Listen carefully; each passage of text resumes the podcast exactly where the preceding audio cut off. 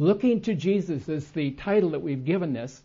It's taken from where the author of Hebrews says, fixing our eyes on Him. And to make it a little bit more understandable, looking to Jesus. And this is from Hebrews 3 7 to 19. Encourage one another. And I trust that our hearts will be encouraged today as a result of us looking at this passage.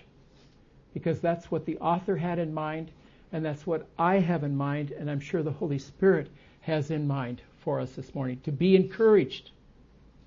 Some of you may be discouraged.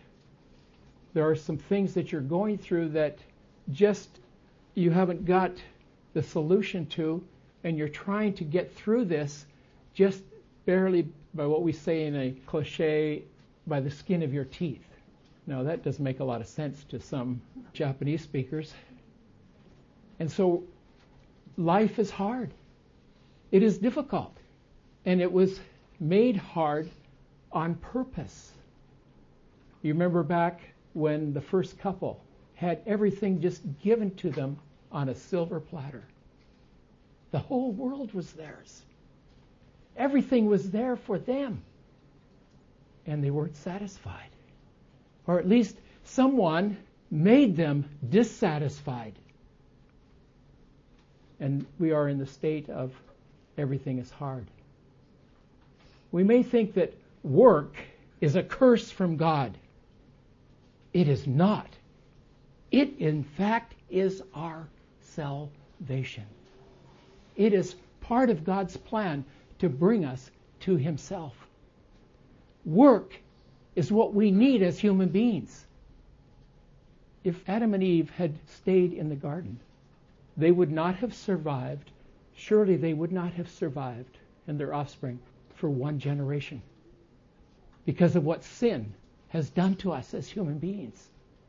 And the natural result or the problem that was given us when we disobeyed, and our parents, Adam and Eve, disobeyed, by the sweat of your brow and by the labor of giving birth, there'll be pain. That wasn't a curse. That was a result. And it was also something to bring us to Christ, bring us to the understanding of who God is. I thank God for work. I thank God for pain. If you cut your finger, what happens? Oh, wow, okay, I need a band aid. But if you can't feel it, what happens? You may lose that finger. You know, that's what the result of leprosy is. You know what leprosy is? It's a skin disease, it's a disease that enters your body and parts start falling off. But one of the results of leprosy is that the nerves get damaged and they can't feel. And so you hurt your finger, you don't even know it. You hurt your toe, you don't even know it. It falls off, it rots away. My uh, gift, unfortunately, my spiritual gift, which is, I think, exhortation. Don't feel badly, okay? I don't, I, I mean it. I mean to exhort you, but sometimes I get a scowl and I get very intense. And you might think, whoa, he's, he's coming on too strong. But I'm trying to be an encourager. And so sometimes my wife tells me, honey, you were a little stern with the kids. And can you just lighten up a little bit? No, it's because I don't want them to hurt themselves. Okay, let's read uh, in Hebrews here, our passage. Therefore, just as the Holy Spirit says, Today, if you hear his voice, do not harden your hearts as when they provoked me, as in the day of trial in the wilderness, where your fathers tried me by testing me and saw my works for forty years. Therefore, I was angry with this generation and said, They always go astray in their heart.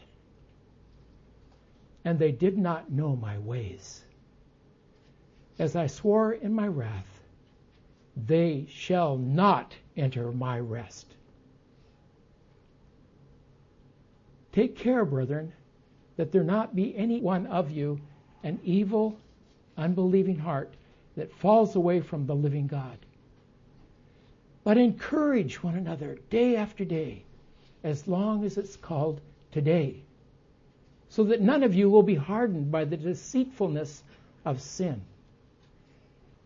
For we have become partakers of Christ if we hold fast the beginning of our assurance firm until the end. While it is said, Today, if you hear his voice, do not harden your hearts as when they provoked me. For who provoked him when they had heard? Indeed, did not all those who came out of Egypt, led by Moses? And with whom was he angry for forty years? Was it not with those who sinned, whose bodies fell in the wilderness? And to whom did he swear that they would not enter his rest, but to those who were disobedient? So we see that they were not able to enter in because of unbelief. Let's encourage one another. That's the purpose that the writer of Hebrews has given us those scriptures. First point is today, if you hear his voice. You know, when our children are disobedient or they don't hear the first time we correct them, are you listening? Are you listening? Do you hear me what I'm saying? Okay, I've got your attention. And that's what happens to us. We, we get so used to hearing that voice that we think, well, yeah, I'll, I'll obey it eventually. And it's like what the Holy Spirit has to deal with us in speaking to us. The Holy Spirit talks to us over and over and over again until we get it or until we hurt ourselves, damage ourselves, and then we have to come crying back to Him to correct us.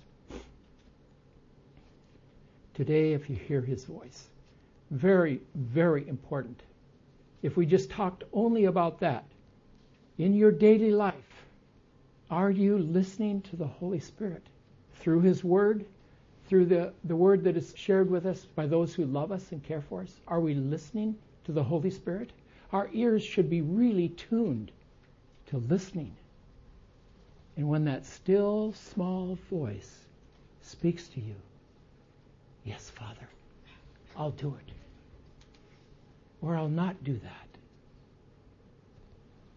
Very important. Take care. It means that we we do care about God. We, we don't we? We, we really want to serve Him. We want to be His child. But we have to keep reminding ourselves take care, be watchful, remember who you are, remember where you're going. Take care. Partakers of Christ. Today we're going to have communion, which to me is the highlight of the month. Actually, I would like us sometime to just have only communion, no preaching, no testimonies or anything like that, but just sitting around the table and enjoying the Lord together. Have you ever done that in a communion service? It is a great experience. We've done it once in a while when we have guests over. And before we have a meal together, we have the Lord's Supper, the bread and the wine. And we just talk to each other about what we know about Jesus. Practice that in your home. Oh, well, we, we, we can't do that. That's only for the church. I'm sorry. It is not just for the church, it is for our homes. That's where they celebrated the Passover. Did you remember that? And this is a reflection, it's the reality of Passover. And it, it was shared by young and old. And we have made it into an institution or a style that we are fearful about it. And we shouldn't be. We shouldn't be taking it for granted, which means uh, we just think, oh, this is just ordinary. It doesn't matter. It's just bread. It's just, just juice. No, we attach a real, sincere, honest application to it. Jesus said, as often as you do this, do it in remembrance of me. And so we need to remind ourselves. We do it once a month here. Some churches do it every Sunday. Some churches only do it once a, a year or twice. But it has to be that we understand that we are fellowshipping with the Lord 24 7. Our partaking, our walking with Jesus is a 24 7 experience. You can't get away from it. it. Doesn't let up. This is our life. We are partakers. Koinonia, fellowshipping with Christ. Therefore, just as the Holy Spirit says, 2 Timothy 3:16 and 17 says, all scripture is inspired by God. Inspired is the Spirit. The Spirit of the Word is entering us as we take in the Word of God. All scripture is inspired by God and profitable for teaching and reproof, for correction, for training in righteousness, so that the man of God or the woman of God also may be adequate, equipped for every good work. Do we believe that? The Word of God is the way that the Holy Spirit talks to us. He takes the Word and brings it to our minds, reminds us, so that we can walk in the way of Jesus and we just take it for granted.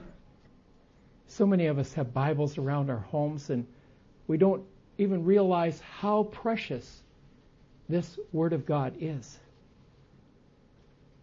It says, Today, if you hear His voice, the Holy Spirit speaking through the Word to our hearts, to our spirit, do not harden your hearts. It's easy for us to get hardened. You know that there's a result of too much rain or too heavy a rain can actually damage a garden. And we've seen some of the recent newscasts from uh, Texas. You saw that rain just beating down. I mean, we're not talking just inches, we're talking feet of rain. And pounding rain can make the ground very very hard. It's hydraulics, and it makes that ground very hard.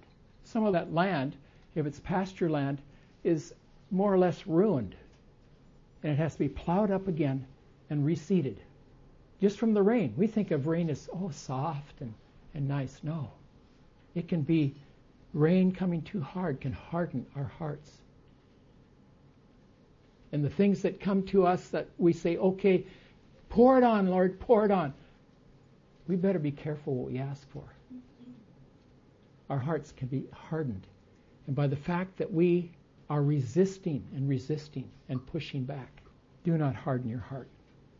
Numbers 14:11 the Lord said to Moses, "How long will this people spurn me and how long will they not believe in me despite all the signs which I have performed in their midst. They became used to the signs and they resisted. And the Lord says, Therefore I was angry. He was angry because of the fact that they were not responding in the first place. God gets angry because we're like children and He's like a father. And He wants us to respond quickly. And so He was very patient very patient with Israel over and over again. We have the story of Caleb and Joshua. It's recorded in Numbers 13 and 14. After Moses had given Israel the law and they built the tabernacle, Israel comes to the wilderness of Paran. They choose one man from each tribe, 12 men, including two guys named Caleb and Joshua. These 12 men went in and spied out the land for 40 days while Israel waited from them to return with the report. They brought back evidence of the fruitfulness of the land, one cluster of grapes, which required two men to carry it on a pole on their shoulders. All the spies, all 12 of them, gave the same report. We went into the land, and it certainly does flow with milk and honey, and this is its fruit. But the people who live in the land are strong, and the cities are fortified and very large. And we saw the descendants of Anak there. And it says that then Caleb in verse 30, when the people were, well, there's giants in this land. We can't possibly stand up against giants. We're not going to go in. We're afraid. And so they, the people were just kind of in a panic. And Caleb said, he, well, he quieted the people before Moses and said, We should by all means go up and possess it, for we surely will overcome it. But the men who had gone up with him said, We are not able to go up against the people, for they are too strong for us. So these people had given a bad report. It is a land that devours its inhabitants, and all the people who we saw in it were men of great size. We were like grasshoppers in our own sight and so we were in their sight. And then it says in Numbers 14 Moses and Aaron fell on their faces in the presence of all the assembly of the congregation of the sons of Israel. Joshua the son of Nun and Caleb the son of Jephunneh tore their clothes and spoke to all the congregation of the sons of Israel If the Lord is pleased with us, then he will bring us into this land and give it to us.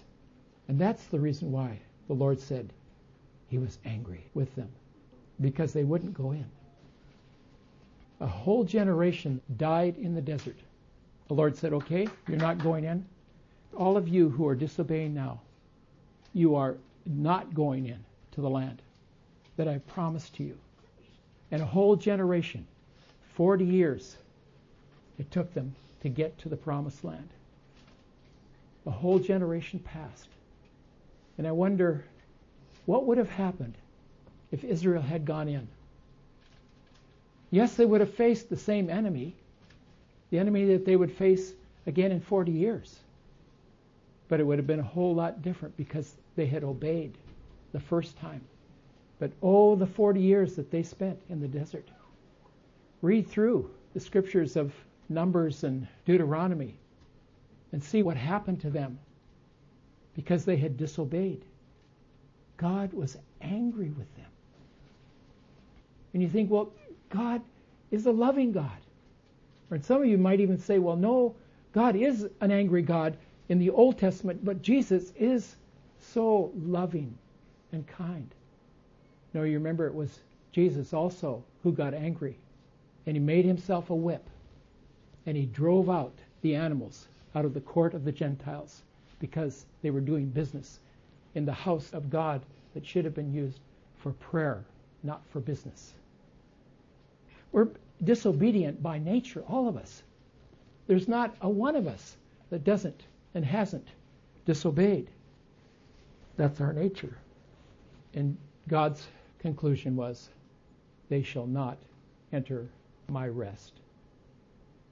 What does that mean? Well, next week we're going to look into what rest is about in chapter 4. We all long for rest, don't we? But you know, even if you've had eight hours of sleep and you've had an easy week, still you have to get up and you've got to go to work. And you can get tired of having rest. God says, they shall not enter my rest. Take care. Take care, brethren, that there not be any one among you. Taking care means I'm paying attention, Lord. I'm ready to obey. I'm listening.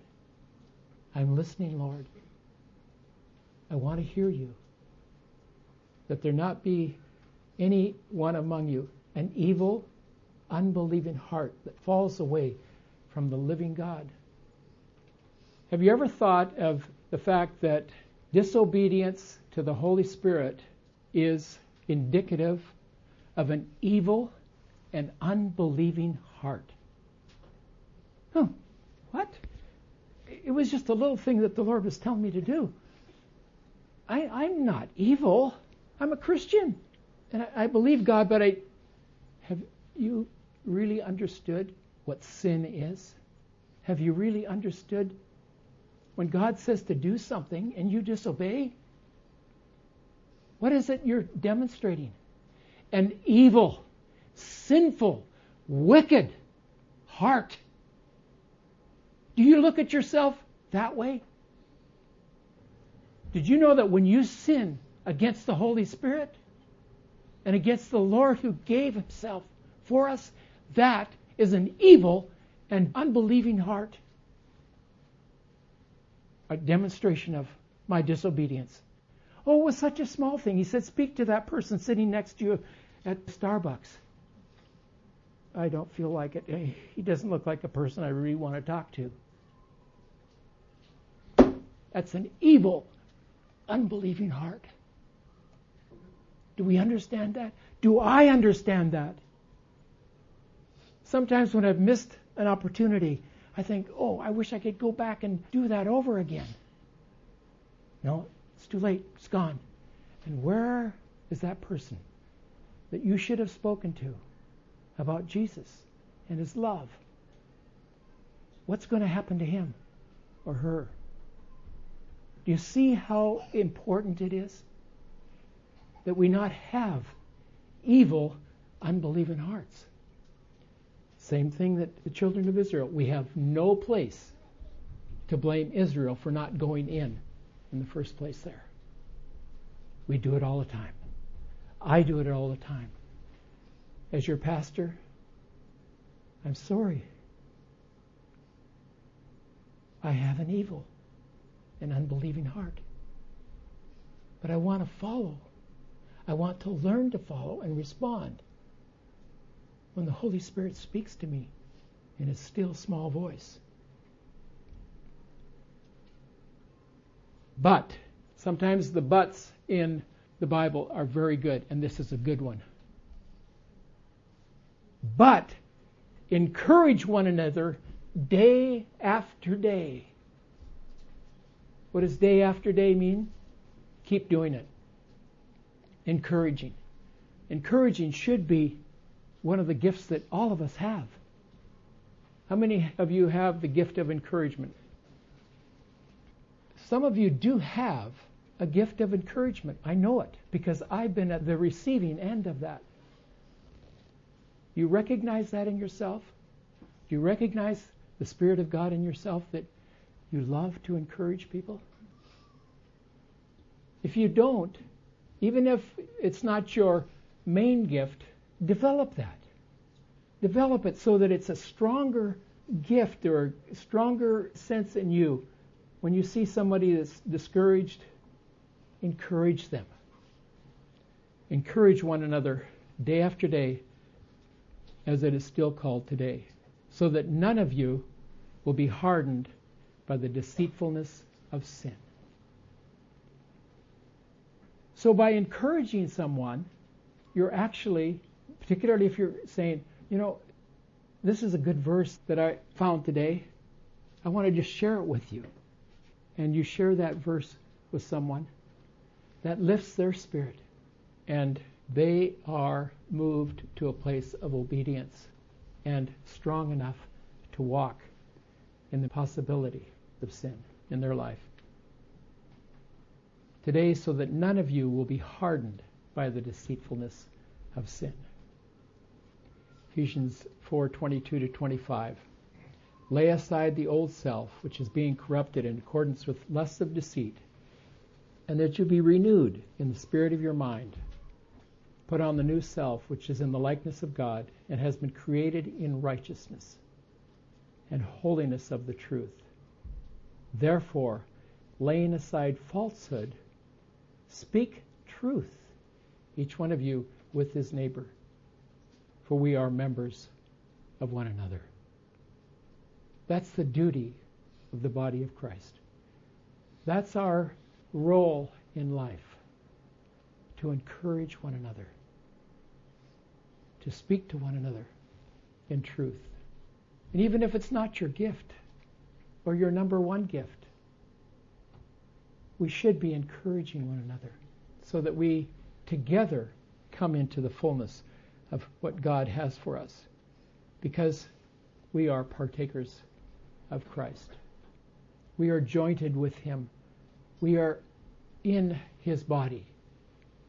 And He welcomes us and, and takes us into be part of Him. For we have become partakers of Christ. If we hold fast the beginning of our assurance, firm until the end. Therefore, holy brethren, partakers of the heavenly calling, if we hold fast firm until the end. Last week we talked about holding firm, holding fast, firm to the end. We talked about what is north to you. Where are you headed? Where are you going? Now, know there's a true north that, that God has put into your life. And in order to be able to hit the target, to arrive at the destination, there are things that are pushing against you, and you need to keep adjusting, keep adjusting. We talked about flying an airplane or navigating a ship, and we're going by a compass. And when you're trying to go off to a, a destination that may be several miles away, but you know that it's in that direction, and so you set the compass for that. But as you are flying or sailing along on the water, there's maybe a, a wind or a wave that is pushing you in a 45 degree direction off of your course. And so you have to keep correcting, correcting. And the thing to note, and I missed telling you last week, when you're trying to stay on a heading and the wind or the waves are pushing against you to push you off, it is wrong to think, okay, what I need to do is overcorrect. In other words, I want to go this direction, but the wind is pushing me this way, so I'll correct it so that I end that way. No, no. Otherwise, you'll be flying like this, and you'll run out of gas, and you'll crash. Every pilot knows that. But the way that you do it is you're correcting all the time, always correcting, always bringing it, little by little, bringing it into line. And that's what the Holy Spirit does for us every day, correcting us. Listen. Oh, okay, I'll make that correction. Okay, the world pushes us off a little bit. No, I'm correcting. So that you can arrive right on target. And it's by little increments of correction daily. And that's what the Word of God and that's what the Holy Spirit is about in our lives. So that we don't miss the point of what God has for us as His children. Does that make sense? It doesn't do any good to say, well, I didn't have devotions all, all week, so I'm going to just read all of Hebrews right now, which would be good enough for a couple of weeks. No. You don't eat that way, do you? One meal a week? no, you don't. Same as in correcting ourselves and the Word of God, allowing it to be in our lives little by little. You got it? If we hold fast and firm until the end. And to whom did he swear that they would not enter his rest? But to those who were disobedient. So we see they were not able to enter because of unbelief. Unbelief causes us to think, oh, I'll, I'll get that later. No, that's not obedience. We're not even believing it because of unbelief. Small adjustments, corrections to our destination make the difference. We'll arrive there by small adjustments in our life. God bless you.